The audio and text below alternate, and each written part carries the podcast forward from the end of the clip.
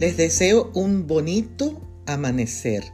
Leo en el libro de Jeremías el capítulo 2 y el verso 30. En vano he azotado a vuestros hijos, no han querido recibir corrección.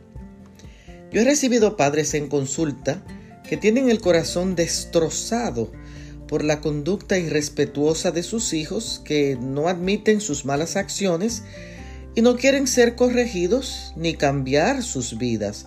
José, un adolescente de 13 años, vivió su triste experiencia cuando un policía lo detuvo junto a su amiguito Juan por haber estado robando en una tienda local. El policía le dijo a los padres que si lo corregían, él no tendría que ponerlo en prisión. José se avergonzó porque sus padres lo disciplinaron y lo corregían, porque lo amaban. Él comenzó desde ese momento a admitir sus errores y hoy es un adulto muy responsable que trabaja duramente en la iglesia. ¿Cuántas veces corregimos? Y los hijos no responden a esa corrección.